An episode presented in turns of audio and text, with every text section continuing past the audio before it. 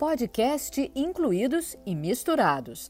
A psicóloga e empreendedora social Karina Alves fala sobre diversidade, inclusão, sentimentos e saúde emocional. Oi, gente, tudo bem? Voltamos, incluídos e misturados como sempre.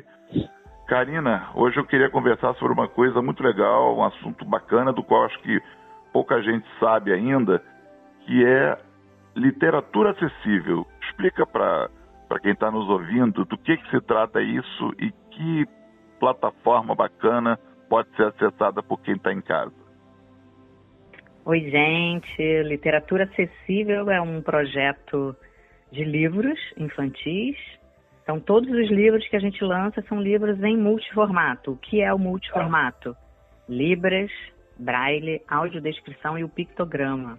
Além do, multi, do multiformato, a gente trabalha também com multilinguismo, que é o português e alguma outra língua. Hoje a gente trabalha o português e alemão, porque a gente tem uma parceria com o governo alemão. Mas estamos aí abertas para poder fazer em outras línguas também. Esse é o Literatura Acessível. Temos uma, uma plataforma virtual totalmente acessível que eu vou deixar aqui para vocês. E é muito importante que vocês deem uma espiadinha lá e que possam compartilhar, usufruir, porque é um material incrível e inovador, totalmente inovador. E Karina, me conta uma coisa: o Literatura é um projeto itinerante, originariamente itinerante, voltará a ser quando a gente tiver com a situação normalizada e explica do que, que ele consta. Você criou livros e esses livros têm todos uma temática bastante interessante. Eu, eu queria que você explicasse e também falasse de cada um dos quatro. É, você que é autora dos quatro, explicasse um pouquinho. São livros de ficção, são é, romances. Do que, que se trata aí? Conta. São livros inspirados no meu trabalho, no meu dia a dia, né? Como todos sabem, eu trabalho atendendo pessoas que têm algum tipo de deficiência, as famílias dessas pessoas. Então, todos os meus projetos são voltados para a área da inclusão, desde que eu me formei na universidade, desde a minha graduação, porque eu não saí da universidade ainda, né, gente? É, então, são histórias inspiradas nessas pessoas que eu conheço no meu dia a dia de trabalho. Então, nós temos hoje cinco livros é, é, fruto da minha dissertação de mestrado, na realidade, quando uma das professoras, das doutoras, né, que estavam na banca, me faz a seguinte pergunta. Karina, eu contei 10 histórias, tá, gente? De pessoas com algum tipo de deficiência que se reinventam através do esporte, que até então só trabalhava com esporte, era o meu, é, minha atividade carro-chefe, né? Psicóloga do esporte, atendendo atletas paralímpicos. E aí, Karina, o que, que você vai fazer com essas 10 histórias? Eu, preparada para responder uma pergunta sobre os autores, né? Estudei todos aqueles autores, mirabolantes, enfim. E aí falei, caramba, não pensei nisso. Não sei.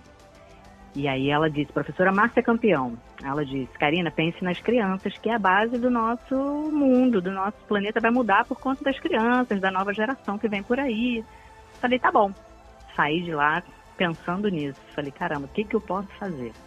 E aí comecei a escrever as histórias e falei, bom, vou publicar livros infantis. Aí fiz um projeto piloto chamado A Menina que Perdeu a Perna.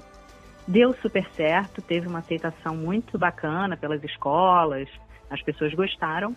E aí parti para a segunda história, que foi na época da Rio 2016, que é o menino que escrevia com os pés. Depois veio a princesa que tinha um cromossomo a mais. Agora, o melhor amigo da Bengala, esses dois livros com a participação de uma amiga, Mariana Meira, e o quinto livro, que também surge agora em 2020, com uma parceria que eu fiz lá em Curitiba com Elise Matos, que é mãe de um menino que tem autismo e a gente começou a conversar. Ela também tem um instituto e a gente falou: a gente precisa levar essa história para mais pessoas. Legal, legal. Temos e, muitos parceiros. E esses livros, Karina, faz parte do projeto que você tem uma itinerância, não é isso? Que você corra diversas praças fazendo contação de histórias, apresentando esses, esses produtos, não é isso? Isso. A, a ideia do projeto não é um projeto parado, estático, inerte. Então, o que, que nós pensamos? Como é que a gente faz para levar isso para o Brasil inteiro. E a gente conseguiu, através da Lei de Incentivo à Cultura, aprovar o projeto e a gente conseguiu levar essa ideia, né, que já estava agora totalmente preparada no mês de março para a gente colocar na estrada e a gente precisou parar por conta da pandemia. E a gente vai rodar 15 capitais do Brasil.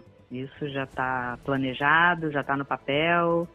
As passagens começaram a ser compradas e nós paramos. Então a gente vai fazer contação de histórias e distribuir gratuitamente para escolas e bibliotecas da rede pública de 15 capitais do Brasil. Ainda esse ano. A gente parou por conta do momento que a gente está vivendo, mas, como eu disse aqui, a gente não está parando. Na realidade, a gente está em casa e de casa a gente está promovendo várias ações e uma delas é disponibilizar esse material virtualmente para as pessoas poderem ter acesso. Muito legal. Então, para fechar esse episódio, Karina, convida todo mundo a entrar na plataforma, dá o um endereço, chama todo mundo para essa página bacana para ler. Então vamos lá, gente plataforma totalmente acessível, com selo de acessibilidade da Secretaria Estadual dos Direitos da Pessoa com Deficiência de São Paulo. A gente só lutou para conseguir esse selo, é porque realmente está muito lindo o site, que está lá, ó, www.literaturacessível.com.br. Instagram, literatura underline acessível. Facebook, literatura acessível.